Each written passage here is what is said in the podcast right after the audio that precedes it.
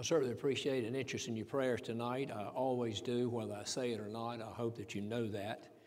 I certainly need your prayers daily, and certainly each and every time I make an effort to speak to you. Tonight we're going to look in 1 Samuel chapter 25 at another event that took place in the life of David, and I might say another time of testing. It's pretty interesting to me the many different ways that we can be tested as God's people. David was tested many times through many situations, many sets of different circumstances, and he's going to face a major test here before us tonight in this chapter. Now, this chapter opens up by saying, "And Samuel died." Now, we hadn't heard anything from Samuel since chapter 19, but up to this time, through the first 25 chapters of Samuel, 1 Samuel, Samuel has played a very, very important role in David's life. David lost a friend, a dear friend in Samuel. Samuel was a prophet. Samuel was a judge. Samuel's mother was Hannah. You go back and read the first two chapters of 1 Samuel, you'll find where Hannah had no children, and it burdened her very heavily.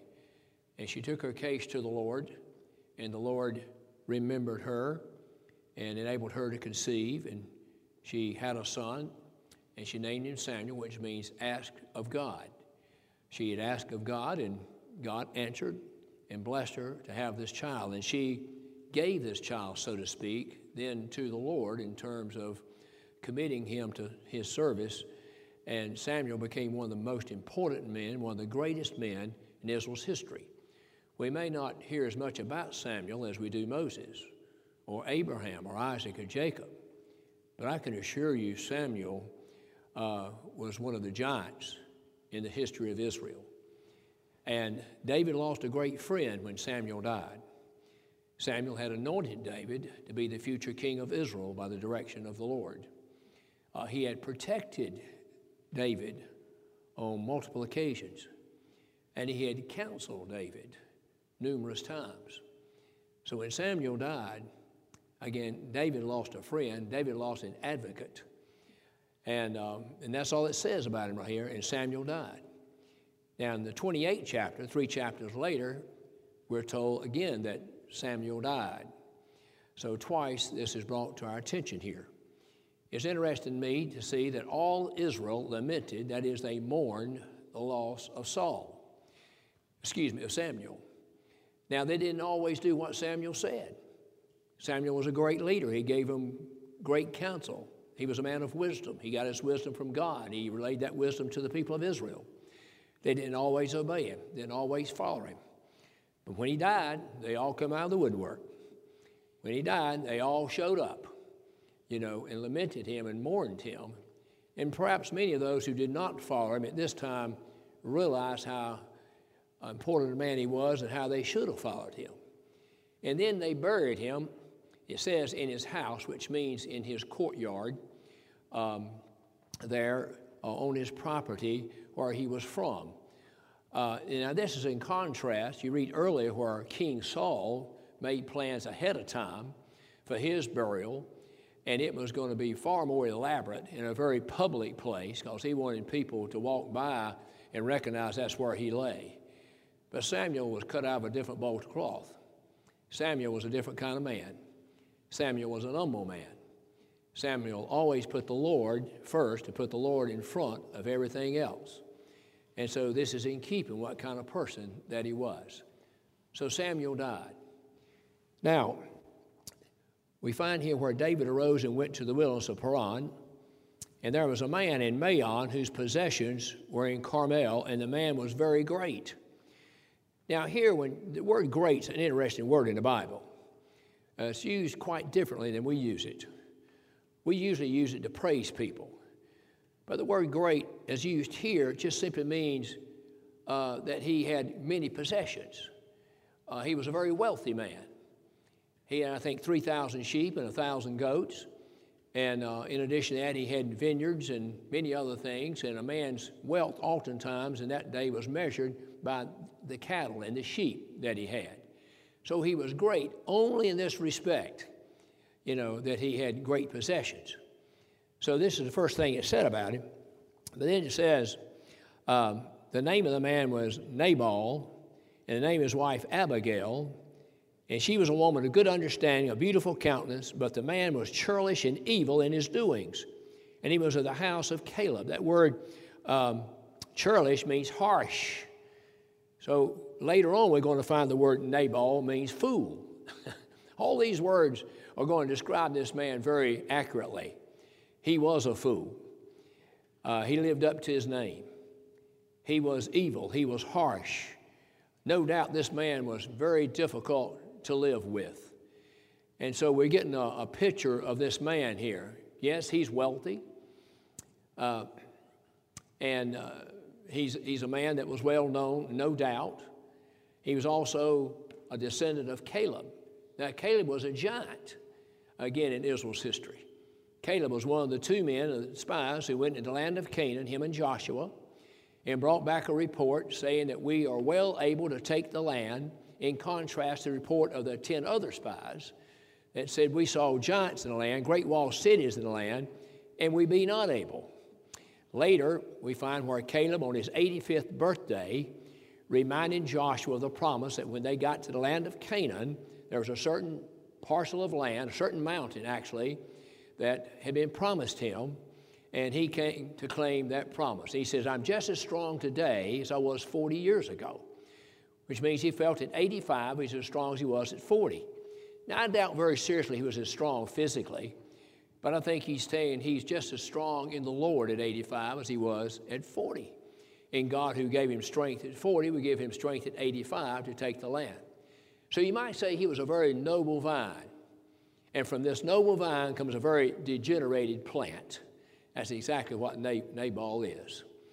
You know, now, we find he's of the tribe of Judah. So was David the tribe of Judah. David and Nabal were both Jewish people and, you know, of the tribe of Judah. So this is some of the things they had in common. Now, we're going to find where David has 600 men, and David and his men basically lived from day to day. They were in the wilderness. Every single day they had to find something to eat, something to drink, etc., etc. They were still being pursued by Saul, even though the last time we saw Saul, he had left and went back home.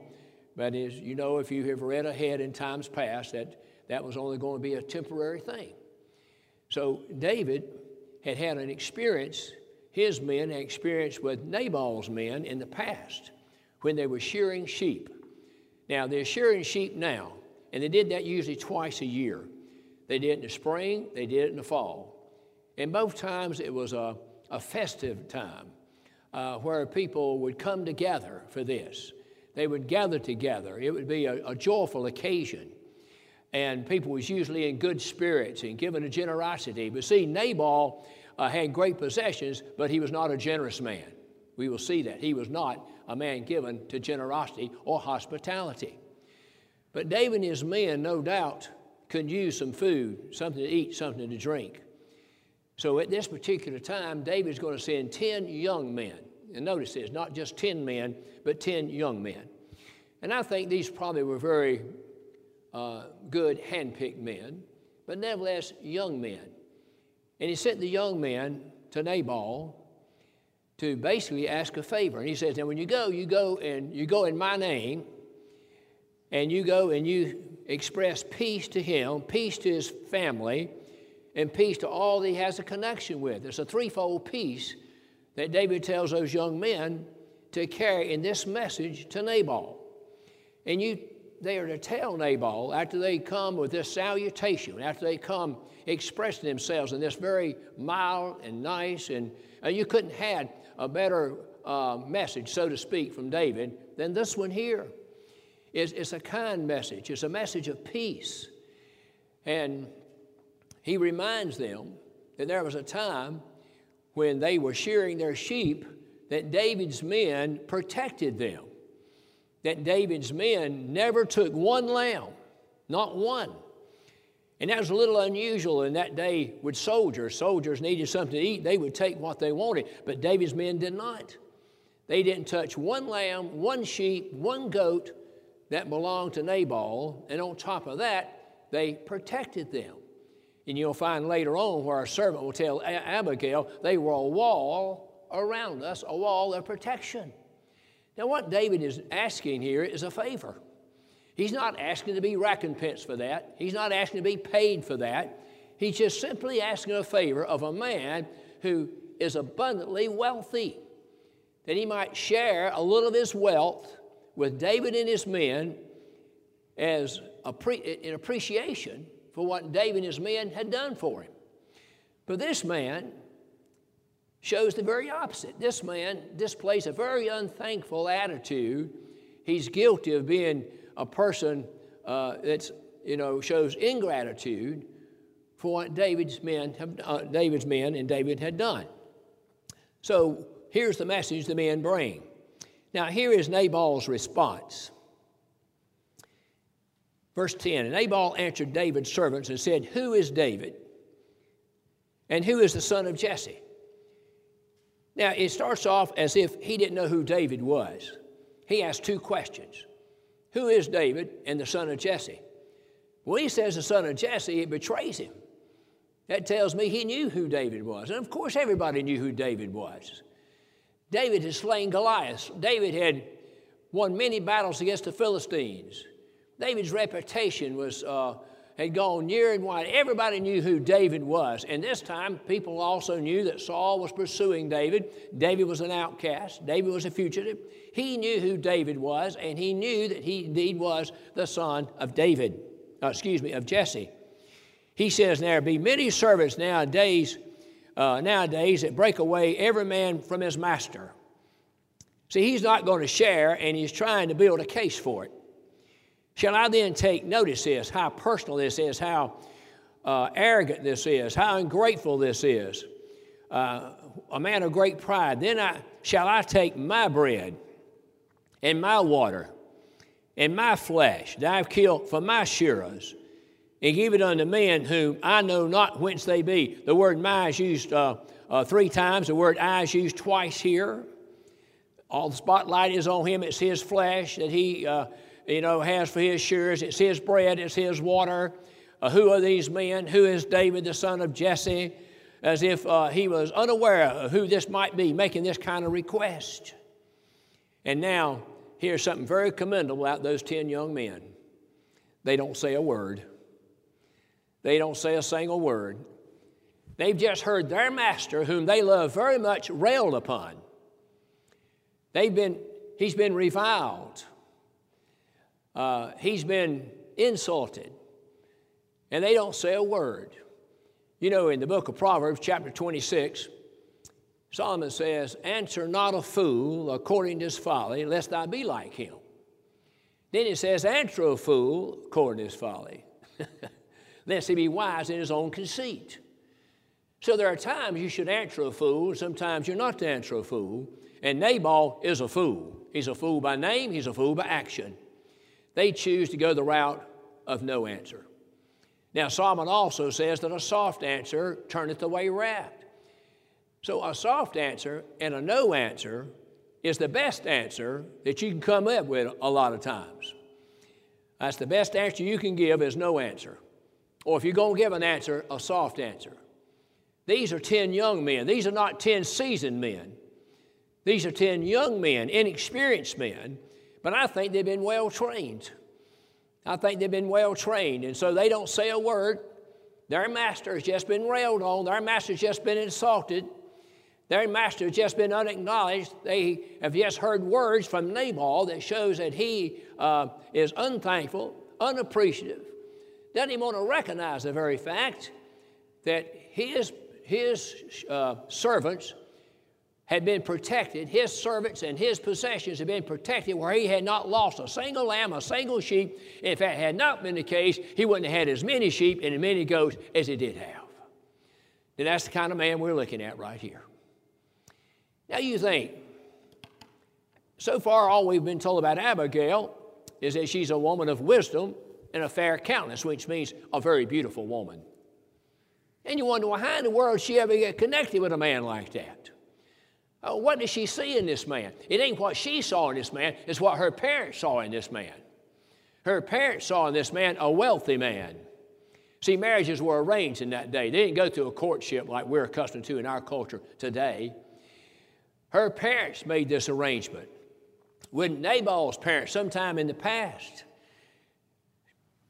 So her parents see wealth. Her parents see what they believe is success. And a lot of people are wooed by those kind of things, impressed by those kind of things, by a person's billfold, a person's pocketbook, a person's recognition, et cetera, without giving any thought to character, without giving any thought to what kind of person that person may be, you know, inwardly more so than outwardly. So it's not what she saw in him, it's what her parents saw in him. But the sad thing in this day and age is how some people make that same decision, and it's not the parents making the decision for them, it's their own decision. Now, Abigail's totally different than Nabal. This is Nabal's response. The men don't say a word. They don't have a response. They turn around and they go back. And they go back and they tell David. So David's young men turned their way and went again and came and told him, that's David, all those sayings. Now, we're going to get David's response. Now, we've been studying this man for a while. And the response of David shouldn't be a great surprise to each and every one of us. And yet it should not be a surprise. Because, as I say from time to time, the very best of men are men at best. And the best of men have a nature just like the worst of men do. We all have a human nature that's not good, right? We've all got a depraved human nature we have to deal with all the time. Now, how did David deal with Saul? Saul had been pursuing him for a long period of time, causing David to have to live in the wilderness when he had a house back there at Jerusalem and a palace that would be his one day. And he has lived in caves, he's lived in dens. He suffered, no doubt, the lack of food and drink and one thing and another. And most of all, he's had to live in the fear that Saul might take his life one day. But when David has an opportunity, we saw in our last message, in chapter 24, when he has an opportunity and is urged on by his own men to slay Saul and end all of this, David had a forgiving spirit. David would not touch the Lord's anointed. Here's a man who hadn't threatened David. Here's a man who hadn't threatened to kill David, hadn't tried to kill David. Yes, he's guilty of ingratitude. He's guilty of not being thankful. He's guilty of insulting David and railing on him. He's guilty of all of that. But David has no forgiving spirit here. When you study David's life, remember this. Every time David kind of steps out of character, so to speak, from the David that we love so dearly, you'll find where David doesn't pray. You'll see his actions are not preceded by prayer. That always makes a difference, doesn't it? You should always pause before you react, at least pray. At least pray. By the time you get through praying, you might react differently you did if you had not prayed, or So David doesn't pray here. David gets the report, so what's he do? David said unto his men, gird you on every man his sword. And they girded on every man his sword, and David also girded on his sword. And there went up after David about 400 men, and 200 abode by the stuff. He's going to take two-thirds of his men, 400, leave 200 where they're camped out at. He told them to all put on their sword. He's put on his sword. He's taking matters in his own hands. He hasn't asked the Lord. He hadn't prayed to the Lord. He hasn't sought the Lord's counsel, the Lord's guidance, the Lord's direction here. And we find that David is overcome in his human nature. David's allowing the spirit of the old man to rule him. David's angry right here. In the New Testament book of Ephesians, Paul tells us to be ye angry and sin not. David's angry and he's about to sin. He's about to commit a very grievous sin. In the book of Proverbs, twice we're given instructions about a person who rules and doesn't rule their own spirit. In the 16th proverb, you find where it says, a man that ruleth his spirit is better than the mighty, and of a man that taketh a city. But in Proverbs 25:28, It says, he that ruleth not his own spirit is like a city that's broken down and without walls. The hardest person to rule sometimes is ourselves. If you can't rule yourself, you're not going to be as strong as you would be. If you can't rule yourself, you're going to cause damage to yourself and other people. And right here, David has lost all control. Where's that control we saw when he had a chance to slay Saul? Where's it at? If you read later on in 2 Samuel chapter 16, you'll find now where David is king. He's going by a highway one day or traveling down the road, and on the side over here is a man named Shimei, and Shimei starts throwing rocks at David and cursing David and calling him a bloody man because this man was an advocate of Saul. And one of David's men said, how long are we going to allow this to happen? Give me the word, I'll go up there and I'll take his head off. They said, no, leave him alone. Just leave him alone. As they continued down, he kept running kind of like a wild man. And he was chasing after him, and he was cursing David and throwing dust on David and throwing rocks at David. David just ignored him. There are times that's just the best action to take, is just to ignore somebody. If you don't, the first thing you know, it escalates. You have a confrontation, it escalates. Just ignore them if you can. Paul writes in the Roman letter, Romans chapter 12, as much as in you is, live peaceably with all men. Now, David's got a chance to live peaceably with this man, but he doesn't choose that route. He's taking matters in his own hand. He's allowing his own human carnal nature now to take over. He is out of control. He's not ruling his spirit. He girds his own self with a sword. If you remember when he went out to fight Goliath? What did Saul try to put on David? Saul tried to put a sword on David, did he not? And David put it on to begin with, but he had control of himself to the point where he said, I've not yet proved this. This is not how he fought his battles. It did not symbolize, and in times past when David fought his battles, he looked to the Lord to fight his battles. And by taking a sword against Goliath, he would be taking matters in his own hands then. But he laid it aside, and then he went with his shepherd's bag and his sling and those 5 smooth stones, trusting in the Lord, and the Lord gave him a deliverance. So why is he putting on a sword now? Because he's not asking the Lord. He's not praying to the Lord. He's going to deal with things his own manner, his own way, and it's not God's way. And it's going to take God to overrule all of this. But one of the young men told Abigail, Nabal's wife, now this is one of Nabal's men, David sent messengers out of the wilderness to salute our master, and he railed on them. But the men were very good unto us, and we were not hurt, neither missed we anything as long as we were conversing with them when we were in the fields. This man's given a true, accurate testimony. They were a wall on us by night and day, all the while we were with them keeping the sheep.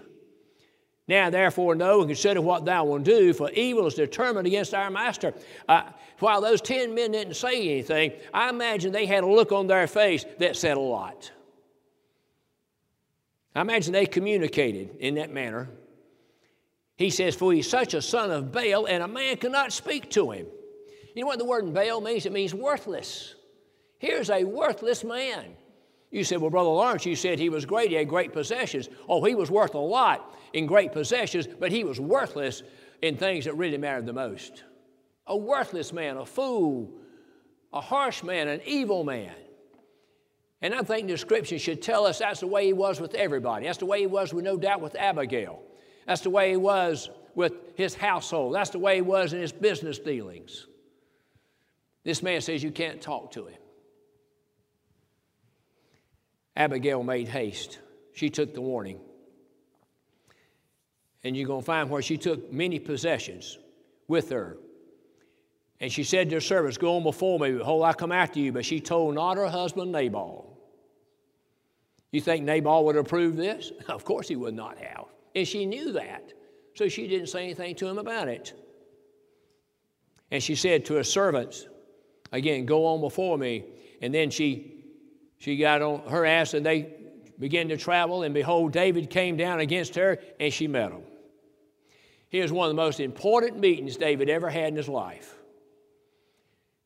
As we'll find later on, David believes believed in the providence of God here, that God sent this woman. I have no doubt about it.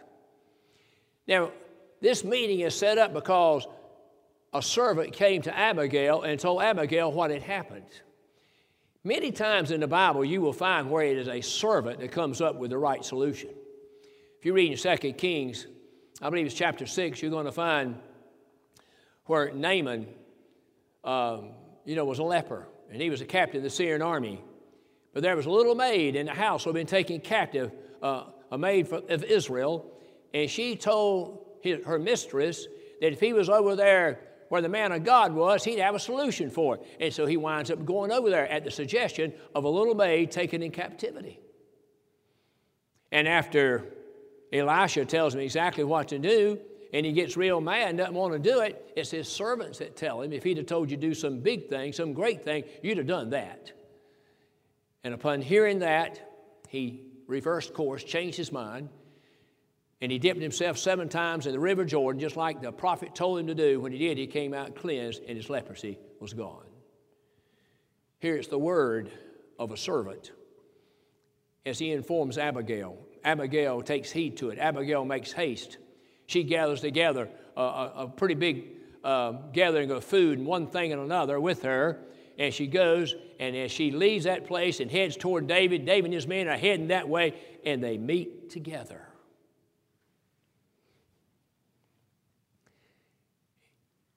Verse 21, now David said, surely in vain have I kept all this fellow hath in the wilderness. This is what David's thinking right now. He is still steaming, so that nothing was missed of all that pertained unto him, and he hath requited me evil for good. Yes, he did. Well, what's David about to do now? David's about to be overcome by evil. And that's never the case. I think I mentioned in our last message, there are those who give good for good and evil for evil. And there are those who give evil for good, but we're commanded to give good for evil and not to be overcome of evil. And that's exactly what's about to happen to David. He's about to be overcome of evil right here. And when Abigail saw David, she hasted and lighted off the ass. And I want you to notice everything about Abigail here as she approaches David. She fell before David on her face and bowed herself to the ground and fell at his feet, and said, upon me, my Lord, upon me, let this iniquity be. And let thine handmaid, I pray thee, speak of that audience and hear the words of thine handmaid. Let not my Lord, I pray thee, regard this man of Baal, even Nabal, for as his name is, so is he. She admits right off the bat, I married a fool. His name means fool. He acts a fool. He behaves like a fool. And what she's really telling David here is, he's not worth your effort. He's not worth it. And folly is with him, but I, thine handmaid, saw not the young men of my Lord whom thou didst send. When you sent the 10 young men, I never saw them. Now for my Lord. Now, as you read this, if you pay close attention, you're going to find the expression, my Lord and thee, Lord, used repeatedly. She keeps referring to David as my Lord, in contrast to what did Nabal do? He said, who is David? Who is the son of Jesse? And he primarily just labeled him an outcast, an outlaw, one thing and another. But Abigail addresses him as her Lord, but she also brings in the Lord. If you count them up, you're going to find at least 10 times she addressed David as her Lord, and then at least 9 times she refers to the Lord, who's Lord over all lords. Now, therefore, my Lord, as the Lord liveth, and thy soul liveth, seeing the Lord. Notice, seeing the Lord hath withholden thee from coming to shed blood and from avenging thyself with thine own hand, now let thine enemies and they that seek evil to my Lord be as Nabal. She said, the Lord has intervened here. The Lord is withholding thee from coming to shed blood. And now this blessing which thine handmaid hath brought unto my Lord, let it even be given unto the young men that follow my Lord. I pray thee, forgive the trespass of thine handmaid, for the Lord will certainly make my Lord a sure house, because my Lord fight the battles of the Lord, and evil hath not been found in thee all thy day. She says, up to this point right here, there's been no evil found in you. Everything you've done has been for the welfare of the nation of Israel. Everything you've done has been in accordance to God's law. Everything you've done has been a blessing unto King Saul and all of Israel up to this time. But see, David is about to do something very, very foolish. David is about to commit a very serious crime. David is about to commit a very grievous sin. He's going down there to kill Nabal and everybody associated with him. That's his goal. But Abigail intercedes. Abigail intervenes. She says, "The Lord will certainly make my Lord a sure house." She says, "That day is coming when my Lord is going to make you a sure house," a dynasty, so to speak. "You'll have a solid kingdom. You'll have a solid reign as king." That's what she's telling him. This woman's words are words of faith and words of knowledge and words of understanding and words of truth. This is a very, very wise woman. "Yet a man is risen to pursue thee," she's talking about Saul, "and to seek thy soul. But the soul of my Lord shall be bound in the bundle of life with the Lord thy God." Notice that expression, "shall be found in the bundle of life." That's a beautiful expression. She's just simply saying something David said years after this when he says, "My times are in thy hand, O Lord." The bundle of life. It's just an expression talking about the blessings of life. How God had been with David. David's a man after God's own heart. How God had blessed him many, many times, numerous times. And Abigail's well aware of all of this and bringing it to David's attention. And she says, "The souls of thine enemies, them shall he sling out as out of the middle of a sling." Isn't that interesting? David's most famous battle, where he defeated Goliath, involved what? A sling. He took a sling and one of 5 smooth stones and slung that stone. It met the forehead of the giant and slew him. And she says exactly what the Lord's going to do, David. "The Lord, and the souls of thine enemies, them shall he sling out as out of the middle of a sling. And it shall come to pass when the Lord shall have done to my Lord according to all the good that has spoken concerning thee, and shall have appointed thee ruler over all Israel, that there shall be no grief unto thee, nor offense of heart unto my Lord, either that thou hast shed blood causeless, or that my Lord hath avenged himself." She says, by you not doing this, you will not avenge yourself, and you will not be guilty of shedding blood causeless. And then she says, "Remember thine handmaid." And David said to Abigail, now here's David's response. What will it be? Will he say, "Get out of my way"? Well, he says, "You're slowing me down. You're hindering me. I don't care what you say.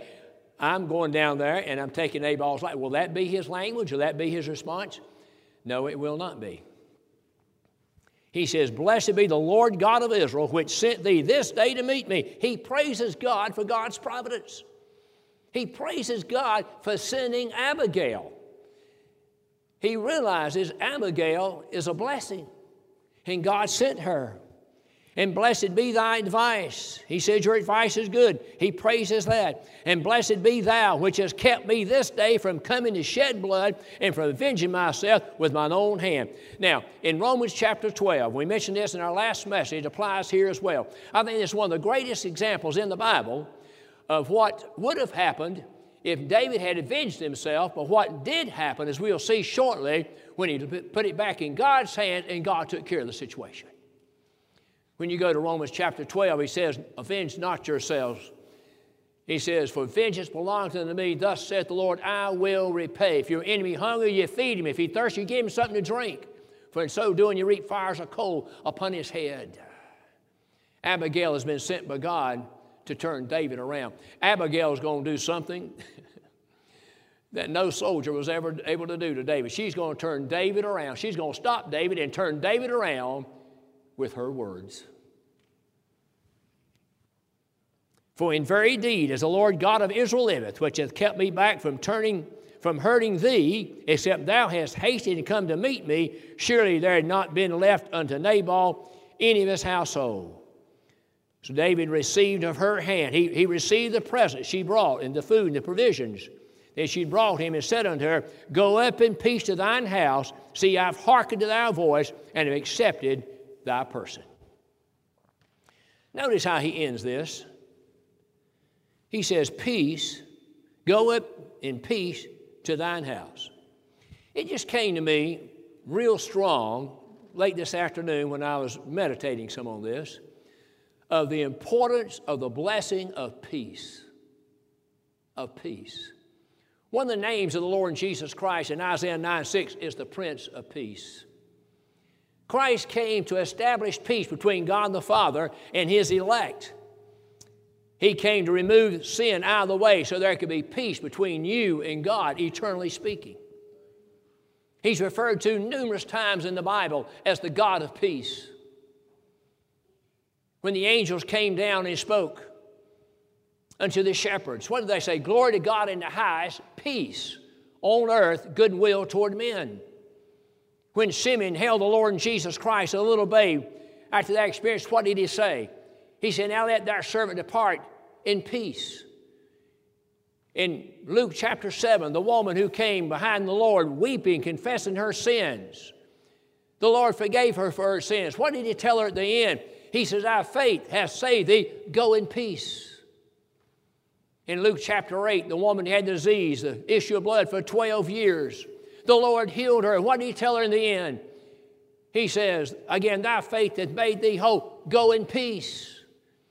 After the Lord's resurrection, he met with his disciples behind closed doors. What's the first word he spoke to them? Peace be unto you. He met the second time, a week later. What did he say? Peace be unto you. What a blessing it is in peace. As Paul wrote all his church letters, in the opening verse of all his church letters, all 9 of them, he addressed the church in this way, mercy and peace be unto you. His 3 letters to Timothy and Titus have the same words, but except he puts mercy in between. Grace and peace to the churches. Now it's grace and mercy and peace be unto you. When he stilled the storm and the disciples in that ship on the sea, what did he say to the storm? Peace, be still. This blessing of peace, what would you take for it? What would you take for it if you could? The blessing of peace, to have a peaceful mind to sleep at night, to rise with a peaceful mind to start the day. A peace that passeth all understanding. That's what he says in Philippians chapter 4. Moderation be made unto all men. He goes on to tell us how we be anxious for nothing, but all things giving thanks unto God with supplication and prayers, etc. He says, and the peace of God that passeth all understanding, he says, shall keep your mind and hearts. There's where we fight the battles, right in here. And we need the peace of God that passeth all understanding to keep that mind and to keep that heart. What about the blessing of peace tonight? Have you received that blessing? Is that a blessing you covet? Is that a blessing you ask for? The blessing of peace? What's the gospel called? Over there in Ephesians 6, we're told to put on the whole armor of God, have your feet shod with the preparation of the gospel of peace. The gospel of peace is about the Prince of Peace. The gospel of peace is about the peace that Jesus Christ obtained between God the Father and all his elect family when he put away all their sins as far as the east is from the west. Peace was established, and that peace will never be disturbed again. I can assure you that. Oh, what peace it comes to my heart and my soul when I read about the blessings of the Lord and what the Lord has done for me. And David, the last thing he tells this woman, Abigail, is to go in peace. Abigail returns back home. You know what she finds when she comes back home? She finds a man that's drunk. She finds this foolish man, this fool, Nabal, and he's having a great feast. All he cares about is his flesh and his bread and his water and his provisions. He doesn't know at this point how close he has come to dying. He doesn't know anything that's taken place. She does the wise thing. She doesn't speak to him while he's drunk. She waits till the next morning when he's sobered up. Knows the language. But it came to pass in the morning when the wine was gone out of Nabal, and his wife had told him these things, that his heart died within him, and became as a stone. Now, most people think that simply means he had a stroke. When he heard the news, what she had done and how close he had come to having David and 400 men, and that would have been a mismatch for the ages. They would have slaughtered Nabal and his household. When he got that report, he basically became lifeless. And he stayed in that condition for 10 days. Verse 38, and it came to pass after 10 days after that the Lord smote Nabal. And he died. This chapter opens up with the death of Samuel. It's going to end with the death of Nabal. What would have happened if David had not been stopped by Abigail? What would have happened if God had not sent Abigail and been stopped by Abigail? David would have tarnished greatly his character, his reputation. He would have committed a great sin. He would have taken innocent lives. He wasn't just coming down there to take care of Nabal. He was coming to take care of Nabal and all the other males down there in the household. He'd been guilty of a great sin in the sight of God. And yet, God sent Abigail, and Abigail stopped him by the blessings of the Lord. And you know how many people died? One. Who died? Nabal. No other man died. No other person died. Left up to David, they'd all been dead. God took care of the situation perfectly, didn't he? He took care of it perfectly. This man that was a fool. I tell you one thing, this man was not. This man was not a hypocrite. He wasn't. He was just as bad on the outside as he was on the inside. Everything about this man on the inside, how evil he was, it came out on the outside. He was not a hypocrite. But he was a fool. He lived a fool. He died a fool. Now listen to David's language. Verse 39, when David heard that Nabal was dead, he said, "Blessed be the Lord." He's praising God again. "That he had pleaded the cause of my reproach from the hand of Nabal and have kept his servant from evil." David admits, if I had not been restrained by the Lord, what I was going to do would have been evil. For the Lord had turned the wickedness of Nabal upon his own head. And David sent and communed with Abigail to take her to him to wife. David liberated Abigail. I mean, God liberated Abigail. Nabal's dead. Abigail is free. She now is going to become the wife of David. There's no hesitation. When David asks her to marry, there's no hesitation. Now remember, David's not in his palace. He's not wearing that crown upon his head as the king of Israel at this point. He's still in the wilderness. He's still suffering from that type of life. He still has hardships. She's willing to become a servant and marry him and be his bride, his wife, and endure the hardships that he's enduring right along beside him. Now, when you take on the role of discipleship, that's what you're doing. In a manifest way, you marry the Lord and Jesus Christ in baptism and discipleship, and you're saying, I'm willing to endure the hardships that come along and live in a Christian life. Our Lord lived a tough life. Our Lord lived a life in which he was despised and rejected of men. He was despised and rejected of men, a man of sorrows, and acquainted with grief. If we live godly as we ought to live godly in this world, Paul says, all that live godly in Christ Jesus shall suffer persecution. She's willing to experience that, to be by David's side. She's a wealthy woman. She's a wealthy woman. She has all the things that Nabal had are hers. She's a very wealthy woman, but she chooses. Now notice this language in closing. And when the servants of David were come to Abigail to Carmel, they spake unto her, saying, David sent us unto thee to take thee to him to wife. And she arose and bowed herself on her face to the earth and said, Behold, let thine handmaid be a servant to wash the feet of the servants of my Lord. And Abigail hasted and arose and rode upon an ass with 5 damsels of hers. They went after her, and she went after the messengers of David and became his wife. Of this picture of Abigail, in addition to things we've already said, she was a woman of understanding. She was a woman of wisdom. She was a woman of faith and a woman of courage. It took courage to do what she did, to meet a man she knew was angry, coming down with 400 men, and she was willing to meet him and to speak boldly unto him. But perhaps the greatest thing about Abigail is she was totally clothed with humility. Totally clothed with humility. As Peter says, humble yourselves under the mighty hand of God, and due season or due time, he shall exalt thee.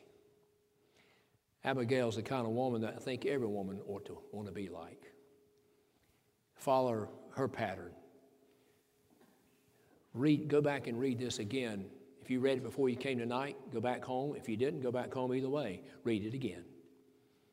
And pay attention to her actions and her words and how effective they were. And they were effective because God sent her. Now, how many times in your life has God sent somebody into your life? You know, Rico, my good friend, that I hope you get to see more of, he's been in Italy for the last several weeks. He's told me several times, he said, Brother Ron, Brother Ron, he said, I was praying to God that he had sent somebody in my life, and he sent you. And I hope that's true. And I believe it's true. I think I have already an ample amount of evidence to that effect. And so I hope you get to see a lot more of him sometime in the very near future. But I want you to pay attention and look back in your life tonight. This will be a good thing for you to do. Reflect in your life. How many people can you come up with that you really believe that God sent that person into your life?